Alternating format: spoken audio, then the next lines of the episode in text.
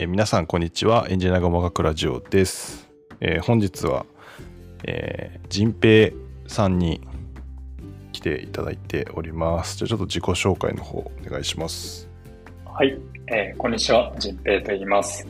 えー先に経歴を話すと、情報系の大学、大学院を出て、えー地方の中小 SIR からキャリアを始めました。えーそこから Yahoo に転職して、えー現在はメルカリでソフトウェアエンジニアをやってます。よろしくお願いします。はいよろしくお願いしますまあ今あのやってることというか肩書きというとまあ普通にエンジニアって感じですか？メルカリのそうですね。今は、えーソフトウェアエンジニアで、今期はテックリードというポジションでやうんってる感じですね。おなるほどなんかもういかにも強そうですね ただまあ、テックリードもそんな行々しくっていうよりかは、チームで、えー様子見て、こう、こう交換していくというか、ロ役職というよりかは、ロールという形で回してるという感じですね。ああ、なるほど、なるほど。あ、すいません。なんかその、前前提というか、あの、なんか慣れ初めみたいな話を先にしておくと、えっと、もう、かれこれ、何年前だろう、10、10年とか、10年はいかないぐらいか。いや、二十歳ぐらいだから。まあ、そうだ。そうに、えっと、私がバンドをしていて、えー、仁平くんもバンドをしていて、あれはなんでだったんだろうな。まあ、長崎の先輩のバンド、うんう。まあ、共通の先輩がいて、で、そこがつなげてくれて、ぼあの、自分らがあ長崎でばあのライブしたいみたいな時に、まあなんか、乗っけてくれたって感じですよね、企画に。うんうんうんそうそう同い年だし、ジャンルも一緒だから、おうん、仲良くしろやっていう感じでつなげてもらって。そうっすよね。あれ初めての長崎だったんじゃないかな確か。ああ、れ違ったかな？いや、でもそうかもしれない。あ、でも多分そう。わかんないなあ。うん。うん。なんか一応その、えー僕らのバンドの、なんかまあ自主制作のアルバムのツアーみたいなものをやった時に、まあそこの長崎編っていうことでね、じ込ませてもらったんですよね。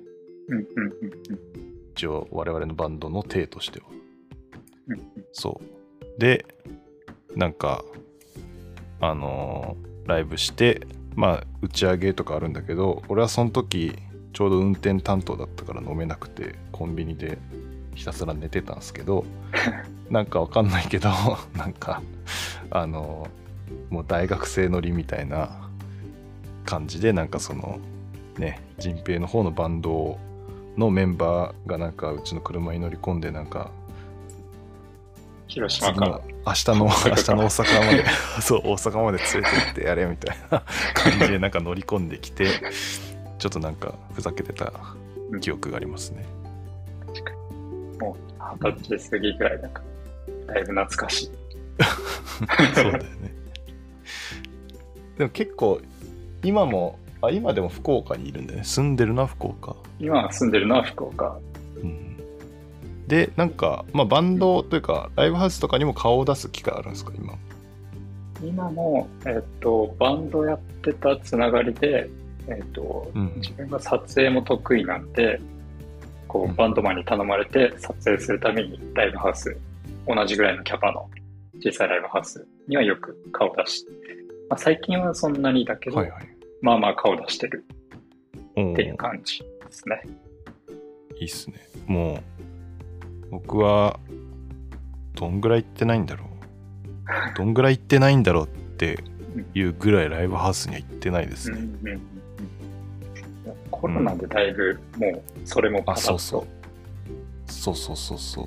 コロナ前は、コロナ前はまあ、まだ子供もいなかったし、あの、まあ、奥さんと一緒になんか、うん。あの、渋谷のライブハウスで、あの、共通の好きなバンドのライブを見に行ったりとかしてたけど、うん、それもまあできないし、コロナ今明けてけ、コロナ的にはいけるけど、あの、子供がいるとね、そんなうんうん。こともできずって感じですね。そううん。なかなかライブハウスにはちょっと連れていけないですね。にうんうんそう。そのつながりからだいぶブランクがあって、あ まあそうだね。なんかそう、だいぶブランクがあって、多分5、6年普通にお互いエンジニアをして、で別にその間なんか、特に喋ることもなくみたいな。一切絡むこともなく、フォロー、フォロワーだけの関係で。そうだよね。で、やってたら、なんかなんだっけな、なんでまた戻ったんだ何かのタイミングで、俺からツイッターで、今、エンジニアやってんの？みたいな。面白いことをなんかやろう。てか、一回話そうよ、みたいな。あなんかそうか。なんか聞いたかなんかの記事とかに、ななんか俺がちょうどはいろいろ書き始めてた頃になんかいいねしてくれて、LGTM してくれて、おみたいなことを 言ったら、ツイッターでつぶやいたら、あ、そうかも。そういう感じだった気がする、なんかですね。それも当時、1、2年前か。そうだね。俺まだ SIR にいた頃なんで、まあ2年前とかですね。で、一応なんか、あれだよね、ちょっと一緒にやろうって言ってプロジェクト動き始めたけど、なんかお互い忙しくなっちゃって、そのタイミングとかでちょうどお互いなんか転職みたいなああ、そうかも。そうかも。そうで、忙しいっつそうかも。って、そのまま消滅しちゃってうんたんだけど、ついこの間、また急 急にかなわかんないけど、うんうんあの、ちょうど東京に来るとのことで、うんうん。はい、飲みに行きましたって感じですね。そうですね。リアルだったのが、それがもう10年ぶりぐらいか。ああ、まあそうだねうん。確かに。キャリアみたいなところについて聞きたいんですけど、まあ、私はまあ以前から聞いてはいましたが、まあ、最初は中小の SIR にいたと。まあ、いわゆるシステムエンジニアみたいな感じで働いてたって感じですかね。そうですね。一時受けの SE ですね。だけど、もう、なんだろう。いわゆる中小 S SIR みたいな感じで、はいはいだからよく言う、なんだろうな。テストのエビデンスをスクショで貼って、Excel にペタペタ貼るみたいなのももちろんやってるはいはいはい。し、夜中3時まで働くみたいなのも余裕で当たり前にやってた感じかな。まあ、やりますよね。うんうん。それはね。いや、その Excel ススクショ職人はもう私もだいぶやってたから、うん多分インフラの方が多いんじゃないかなってちょっと思うけど、うん。わかんないけど、あれインフラだったの？インフラじゃないよ、いや、一応、普通の、普通のというか、SE だけど、まあ、プログラムも書くからという感じで、まあ、アプリケーションメインかな。あ、そうだよね。うんなんかその開発しただってアプリの画面のテストの結果みたいなのをスクショするんでしょ？そう。だけど、もうあんまり記憶にないけど、多分そう。なんか、Windows のデスク、デスクトップアプリ C シャープとかで書いて、でも Java でバックエンドも書いてたから、それのスクショもしたかは覚えてないけど。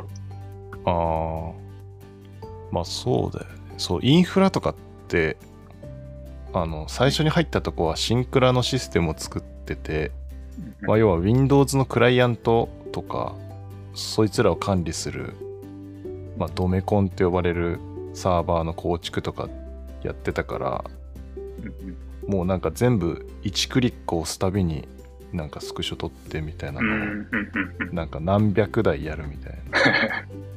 なんかそういうそういう世界なんですよね、あ結構手順も作ったし、そう。な手順作ってしかもなんかはいはい。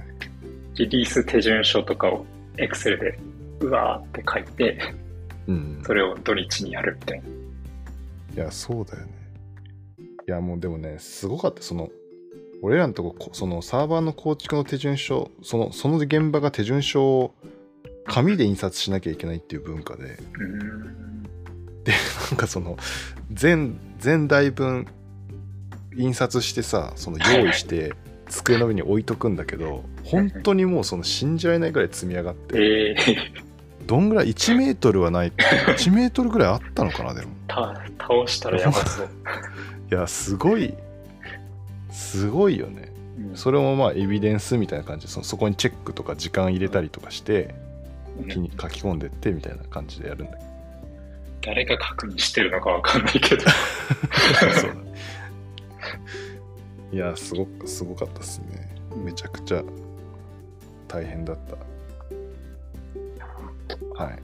まあそんなのが、まあ、お互いエサイア出身ということでありこれは何年ぐらいいたんですかね？これはちょうど2年半ぐらいかな。うん、割と早めに。3年経ってやめようと思ってたけど、まあちょっと助走というか、転職の準備しとくかって感じで、とりあえずヤフー、まあダメだろうなと思って、ダメ元で練習で受けたら通ったので転職。っていう感じ。すごいですね。だからヤフー転職。はだからうん。福岡ってことだよね、そう、ちょうどヤフーの福岡の部署を立ち上げるぞ、拠点を立ち上げるぞっていうタイミングで、はいはい、えーだからエンジニア第1号の集団で入った感じですね。うん。いやいいっすね。あれかい場所はどこにあるんだ？桃地とかにある？いや、えーっと、最初は天神にあって、まあ、そこからいろいろ移って今は博多に構えてあますね。あそうなんだ。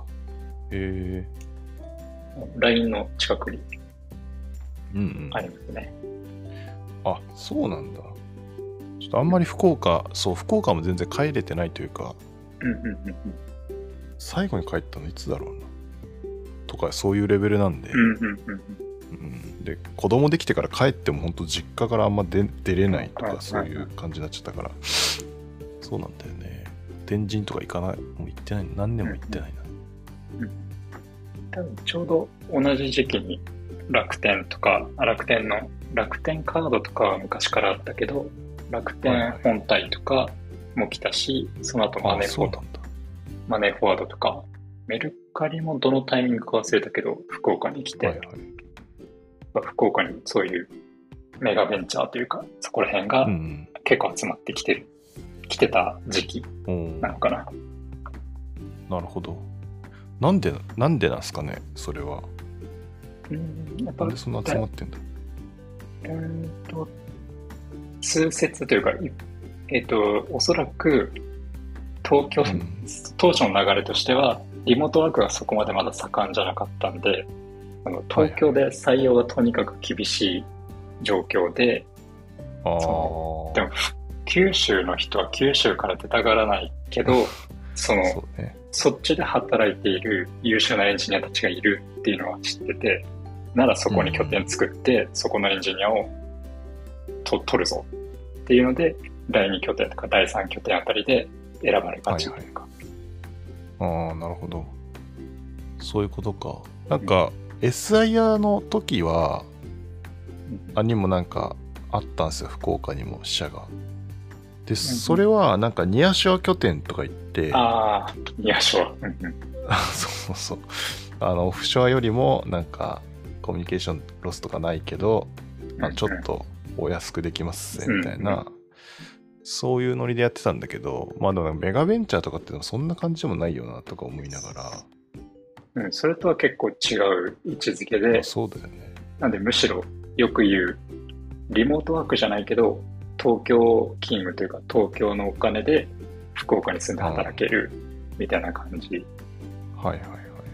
だったんで、割と美味しい採用なのかなと。いう。でも、いいっすね自分の一社目はまさに自分がニアショアだった。ああそうなんだなるほ福岡の拠点だったんで。どはいはいはい確か SIR も確かに桃地ら辺に固まってますね。あそうだよねうんうんあの就活の時に行きましたね 自分も就活でそういえばそこを受けて、まだ最終面接の結果をもらってない。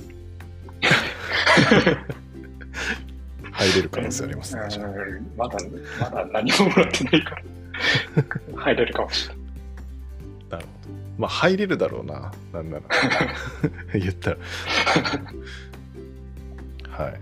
まあそんなのがあり。まあだからそこからヤフーに行ってそこでは何してたんですか？そこでもまあテックリードみたいな感じ？うんこっちでは正直、その3年目で入った状態なんで、まあまあわ、まあ、割と若めで入ってるのと、うん。ウェブ系が初めてだったんで、まあそこで普通にエンジニアとして3年半ぐらいやってて、まあ、ただ正式にあまり Yahoo にはテックリードっていう職種が、職種というかそういう役割がなかったけど、まあ、チームでははい。こう、プロジェクトリーダーみたいな名前とか、まあ今回はテックリードみたいなポジションで、みたいな、なんていうんですか、正式じゃないけど、そういうポジションで動いたりは、最後ら辺はしてたという感じ。はいはいはい。なるほどなるほど。あれヤフーはその技術スタック的にはこうどういう感じなんですか？言語とか。昔は Yahoo あれによると思うけど。昔はもう PHP、まあ古くからある会社なんで、PHP がメインで、で、それを Java に書き換えるぞっていう前者的な流れが、割とかなり大きい流れがあって、はいはいそのクラウドネイティブにしつつ Java に全部置き換えるっていう。っていうので、今はほぼほぼ Java なんじゃないかな。なるほどあ、バックエンドは。フロントは、ちょ自分がバックエンド寄りなんで詳しくないけど、どっちが主流なんだろう。でも多分、 React、Next だと思うけど、あんまり詳しくないかなっていうか。ああなるほどなんか知り合いのヤフーのエンジニアは NEXT 書いてるって言ってたから、うんうんうんまあかなその N イコール1だから分かんないけど、まあ、うんうん NEXT なのかなってうん思ってますね。はいはいはい。なるほど。で、3年ぐらいで、だからまあエンジニアになって5年、6, 6年 ?5 年、6年ぐらいで、そうですね。2年半、3年半やって、メルカリにソフトエンジニアとして、はいはいはい。それをまあ、ヤフー、ちょっと、そろそろ、なん、なんていうか、もうちょっとやりたいぞみたいなうん。意欲もあり、まあ、ちょっとそろそろ次探すぞっていうテンション感になってきたタイミングで、はいはい。 LinkedIn でメルカリの人事からお誘いがあったんで、おーまあ、ちょちょうど探そうとしてましたっていうタイミングだったんで、で。あ全然お願いしますっていう感じで、受けたらトントンと決まったっていう感じですね。えー、あしかも LinkedIn で来るんすね。そうなんだ。割と LinkedIn が、うーん、社内でも使ってるし、その声かけとかで、うん、割と使ってる人も多いかな。えー、なんかやっぱ外外資系というか、なんかそのグローバルな感じしますね、やっぱねうん。うんうん。なんで、ちょっと何の表紙で登録したかは全然覚えてないけど、これが登録しててよかったんで、多分もう、これ聞いてたらもう絶対登録した方がいいかなって。とりあえず自分のスキルの。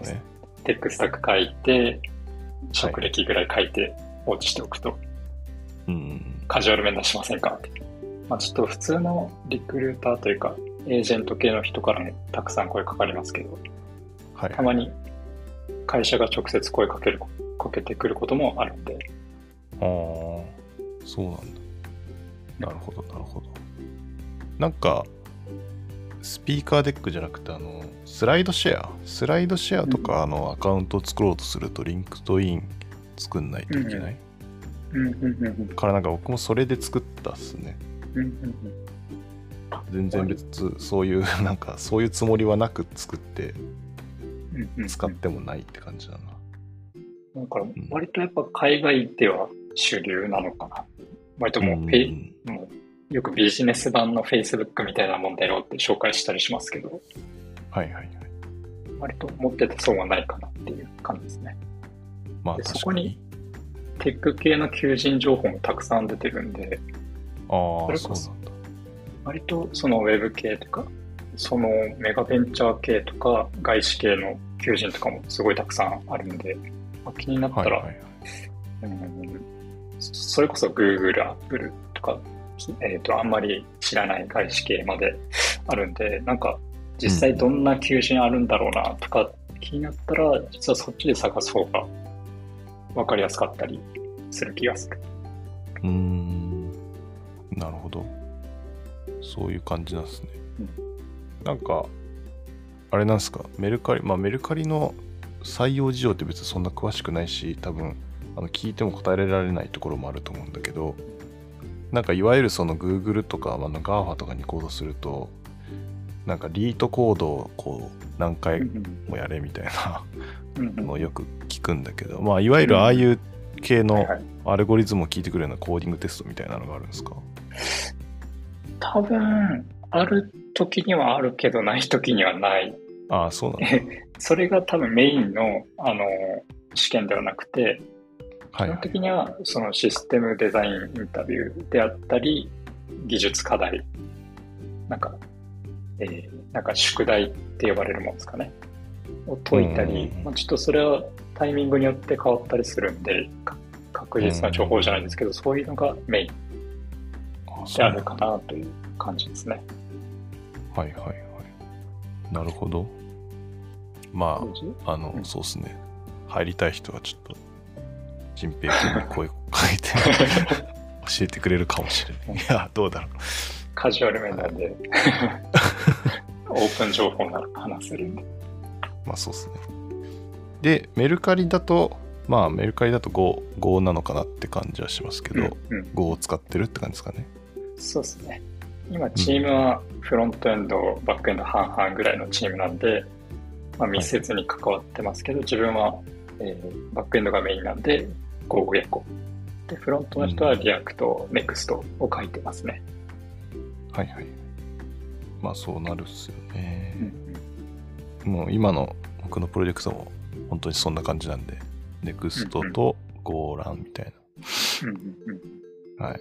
で、NEXT は前職でも書いてたから、まあ、すんなりなんだけど、やっぱ GoLAN はちょっとね、やっぱ慣れないですね。3ヶ月私も転職して経つけど。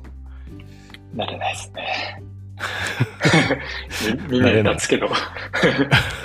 そんなバカなって感じ。なんかな、なんなんだろうな。なんかそう、あの、俺も新卒の頃こう Java で研修受けてみたいな、結構 Java をやって、まあ、インフラエンジニアやってた時はほぼ書かなかったけど、でも Apache とか Tomcat の設計みたいなしてたから、うん、まあ Java メインみたいな。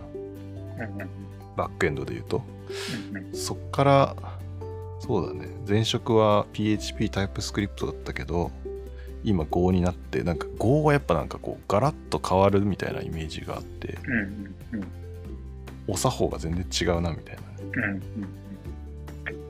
そうなんですよね。思想がだいぶ違う気がするんで。うんうんうんまあそうですね。ちょっとあんまり あの、変なこと言うと怒られるかもしれないんであれだけどまあ、まだそんな慣れないですね。はいはい。いや、いいな。なんかでも、ちょっと、あの、最近結構好きになりつつあるんで、私も、こうが。まあ、面白いなっていう。うん、でもやってて思うのは軽いっすよね、やっぱ。うん、あのビルドとかテストとか。なんか Java どんだけ時間かかったんだろうって気がするから イメージサイズもだし。はいはいはい。まあ、そこら辺は確かになっていう、開発体験的に。うん。ああ、そう、そうか。開発体験、そうね。あれ、でも Java の時って ID って何使ってました ?ID、えー、自分は、えっと、あの、ジェットブレイン系のインテリジェイか。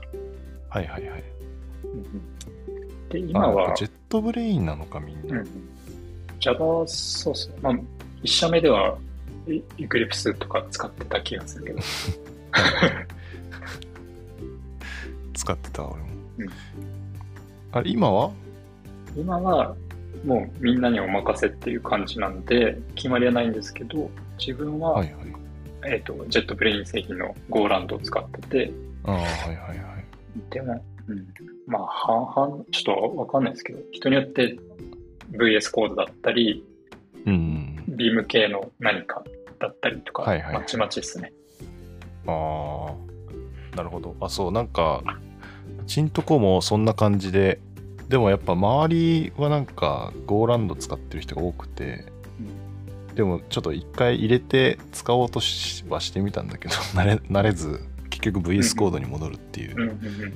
うんで、全部 VS コードで、各マンに今なってるんだけど。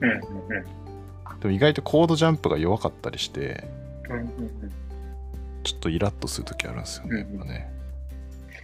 そうですね。自分 VS コードで開発してないから何とも言えないけど、うん。まあ自分はその前職でJetBrain 製品使ってたので、まあそのままはいはい。移行する方が楽かなってことで、まあそうだね。はいはい。 GoLand に。そうだよね。 GoLand 使おうかな。なんかせっかくあるし、みたいな。なんか、やっぱ Go で切られてる製品だからセットアップはすごい一瞬で終わった気がするかな。うんうんうん。あ、そうね。うんいや、なんかこう、わかんないけど、例えばその GitHub コーパイロットうんうんとかって使えんだっけとか、使えんのかな？使えんのか。うん、今使えますね。ああ、そうなんだ。とか、なんか結構 VS コードのその拡張機能で、こうなんか、整えてきちゃったぜなんで、そうそ、その感じがなくなるみたいなのもちょっとね、うんうん。なんか、確かに。なかなか離れられないみたいなとこあるんですけど。えっと、じゃあそれで言うと、なんかメルカリ、まあ、今の現場とかで言うと、なんかどういう開発フローなんですか、基本的にはスクラム、アジャイルで開発していて、なんで2種、よくある。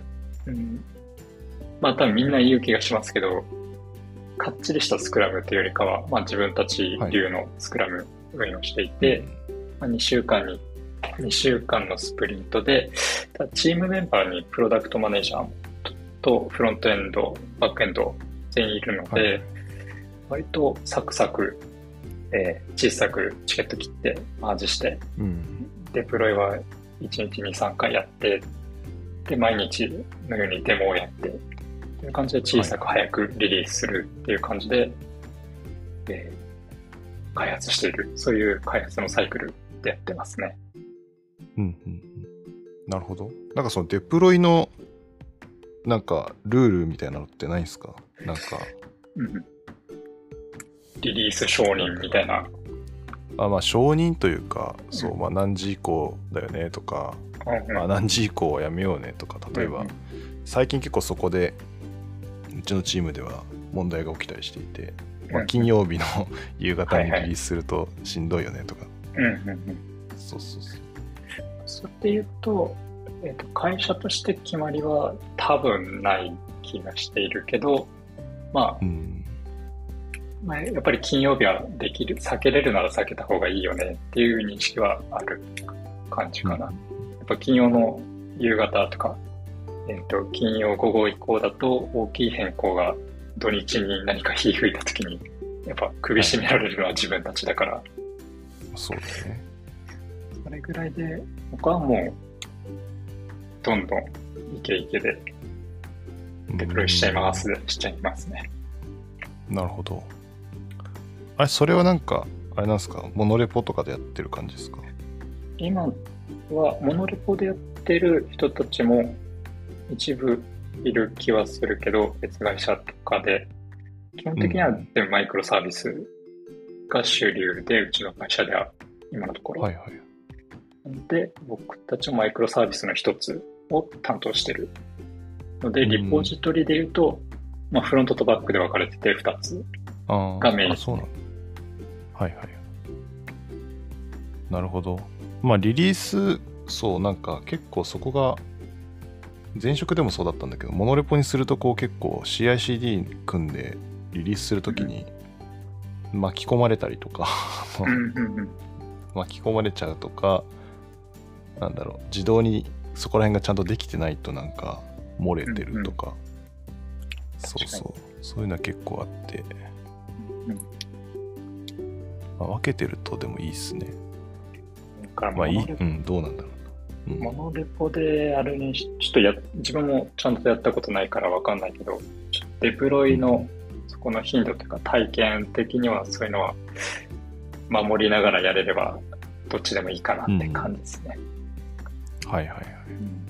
あれなんかそれで言うとなんだろう、その、例えばその、ブランチ戦略みたいなので言うとう、んうん。どういう感じなんですか、それで言うと今、うん何方式ってなる？トランクとは言わないのかもわかんないけど、もう基本的にマスターから生やして、すぐマージする。で、マスターマージすると、デブにデプロイ、デブ開発環境にデプロイされて、その後タグ切ってマスターに出す。なんで、ブランチの生存期間が結構短いんで、うん、もうサクサク作ってマージ作ってマージって感じですね。はいはいはい。前職の時とかは、その、うん、フィーチャーブラン、なん何ブランチかはちょっともう覚えてないけど、そう開発用のブランチ作ってとか、はいはいうんはいはい。うん GitHub フローか Git フローかちょっと覚えてないけど、いうのをやってた気がしますね。ああ、なるほど。なるほど、なるほど。なんか結構、そうだよね。そこ、こう迷う、迷うというか、うんむずいなって思いますね、うんなんかね。なんかリリースサイクルも、あの、今やってるプロダクトはそんなに、あ、てかまだ正式リリースじゃないから、うんうんでもちょっと本番環境でちょっとテストうんうんやってるみたいな最中なんで、もうガンガンリリースしてるし、うんみたいな感じなんだけど、まあ多分リリース、正式リリースした後ってそんな、まあそんなリリースしないってことはないと思うけど、でも頻度は減ると思うんですよね。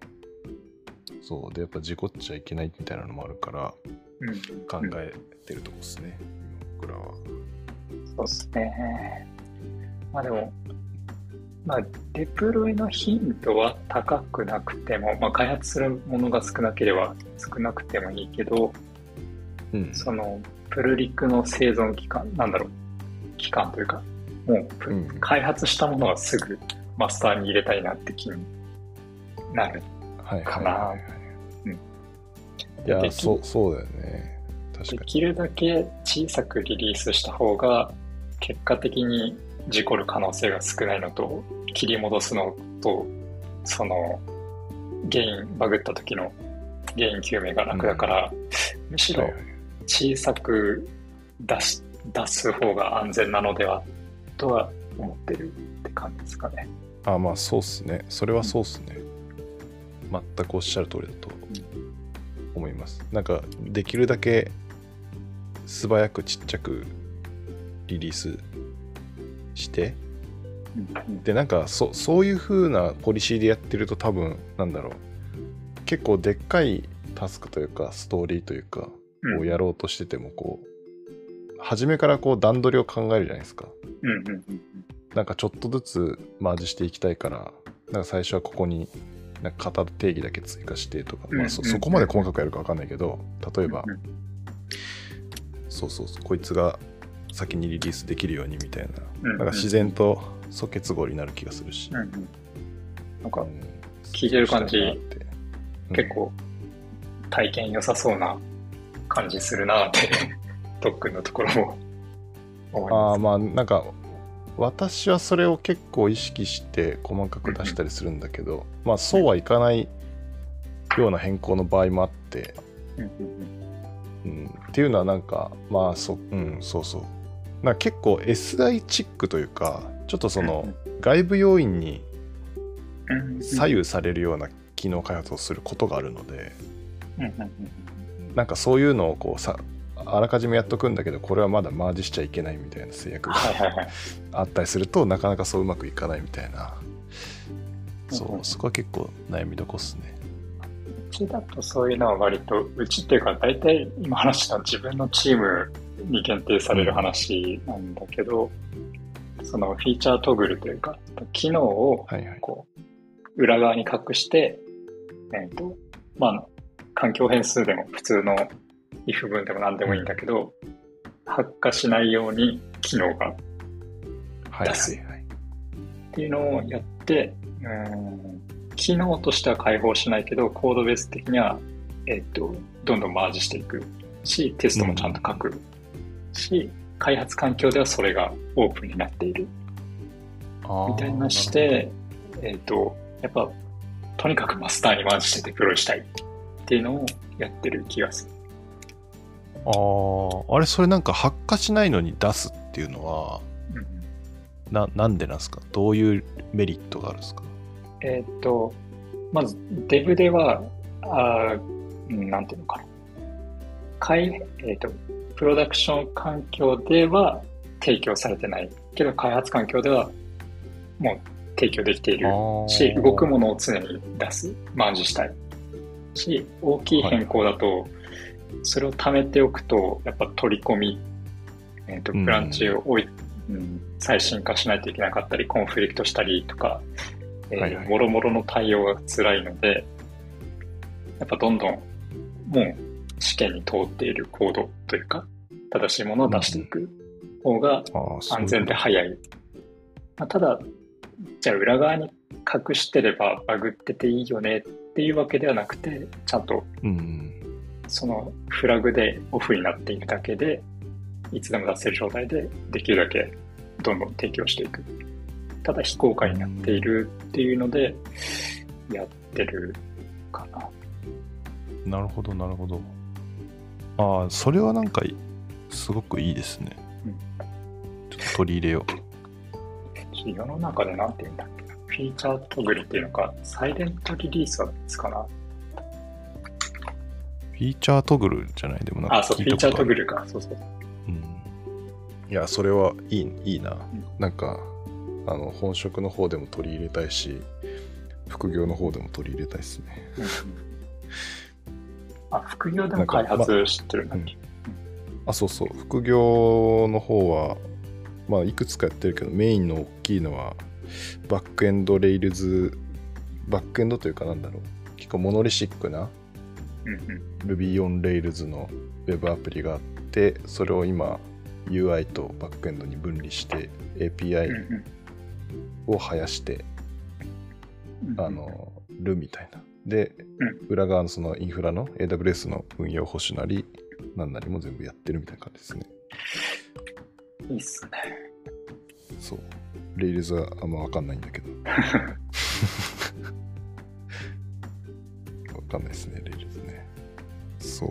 それもまあでも言うて今 API のコードはあるけど使ってないみたいな感じだからまあ似てるのかもしれないけどうんうんうんうん使えないようにというかそうい今の実装だと使えないからうんうん。でも公開はしてるというか、まあ、コードベースとしては載ってるので、うんうんうん。ちょっと違うか、まあちょっと違うかもしれないけど。はい。いやでもいいなそれ。うんまあ、僕がやったというよりかは、もう入社した時からそういう状態で、その、ああそうなんだ。やっぱ開発体験ちゃんとやってこうぜっていうはいはい。意欲がすごい強いチームだったなって感じですね。うーん。なるほどなるほど。あそう。それで言うとなんかもう一つ気になってたのはあれなんですか？その今のチームとかだとあのなんだろう。み全員日本人なんですか？それとも結構グローバルな感じ？言語は？みたいなのはちょっと気になるですね。自分のチームは割とメルカリの中ではマイノリマイノリティな気がする、えっと、全員日本人ですね。あ全員日本人なんだ。なるほど。うん、でもメルカリ全体そのエンジニアで見ると割とその日本語喋れない方とかも多いんで、はいはい、うん、基本的に英語でやってる人たちが多いんじゃないかなとは思いますね。割と近くでは日本語メインのチームもありますけど、はいはいはいうんまあ、メルカリだとちょっと珍しい方な気がしますね。なるほどじゃあもう基本はやり取りは英語みたいなえーまあ、チャット上だとそうですね。うん英語で、まあ、チームの中はみんな日本人なんで、日本語で書いちゃいで書いちゃうことが多いですけど、プルリクとか、技術的なところで話すときは、英語でやってますね。いやー、それがやっぱあれだな。もうなんか無理ってなっちゃうんですね。いや、厳しいっすよね。大変。ちょ自分も全然英語喋れないから。いや、すごいな、でもそんな中やってるの。尊敬しますね。英語はい頑張らなきゃっていうプレッシャーだけずっと常にあるっていう感じですね。でも喋ることもあるんでしょ？喋ることもあるんで。えっと、他チームとミーティングしたり、あんまりないけど、そういう場面であったりしたら、英語喋んなきゃいけないですけど、あん基本的になかったりしますね。まあ、一回、英語でワンオンワンしなきゃいけない時とかあったけど、はいはいはい。まあでも、幸いチャットでどうにかなってるのと、チームが日本人だからどうにかなってる。ああ、なるほどなるほど。あそこはなんか入社の時にはそこまで見られないですか？なんか例えば、え TOEIC何点以上とか。 TOEICとかはないですけど、えっ、と、面接が英語な可能性がありますね。場合によってなる。ほど。あでー僕は日本語のフローでたまたま入れたというか、タイミングというか、はいはい募集がそうだったと。あー、そうなんだ。で採用ペまあ、ージで、そういうポジションもあるみたいそうですね、採用しているポジションというか、その時に欲しい部署の、な。うん。えっと求人が出たりするんで、その求人で、割とここでは英語が必須で、日本語はサブですよとかはいいうの。が書いてるんで、例えば新規事業とか、メールペイとかは割と日本語メインのエンジンに、えー採用フローになってる気がする、多分。なんで、その時々とその採用の公開されているジョブディスクリプションの内容次第ですね。はいはいはいはい。なるほど。じゃあまあ英語できないからといってまあ諦めるなってことですね。まあ、そうっすね。ただ、はい、その配属さ先のチームが日本語だから日本人対応したけど、うん全体で見ると、エンジニア英語喋れるようにならないといけないよっていう方針ではあるんで、まあまあまあそうか。方針、方針であるというか、もう普通に喋れないとコミュニケーションが成り立たない可能性があるんで、はいはいはいあの対面だとうんうんうん。やらなければって感じですね。どこで入社しても。なるほど。あただ最初からペラペラ喋れる必要はないかもですね。場合によっては。そうか。まあでもなんかゆくゆくその例えば海外で働きたいけどあんま英語自信ないみたいな人がにはなんかむしろ優しいのかもしれないです、ね。ああ、確かに。そのうん、お互いギに、リやっていけるというか。その、日本語喋れない方もできるだけ優し優しい英語使いましょう。逆のパターンは優しい日本語を使いましょうっていう、えっと、ルルールじゃないけど、ポリシーはあるんで、まあ全然はいはいはい。そういう意味では確かに練練習って言ったら悪いですけど、いい環境な気がしますね。ああ、なるほど。いやー、すごいな、でも。仕事で英語使うなんてちょっと考えられないけど、でも、私も英語はやりたいと、まあ、日本人全員思ってるかもしれないけど、うんまあ、いつか話せるようになりたいみたいなのやっぱあるんで。ちょっと僕も全然喋れないんで、まだちょっと何も言えないって感じですね。はい。じゃあ、そろそろお時間、いいお時間になってきたので、終わろうと思います。はい。またちょっと、東京来た時なのか、私が福岡行った時なのかわかんないですけど、はい。飲む機会がでもあれば、ぜひぜひ。ぜひぜひ飲みましょう。はい。はい。じゃあありがとうございました。ありがとうございました。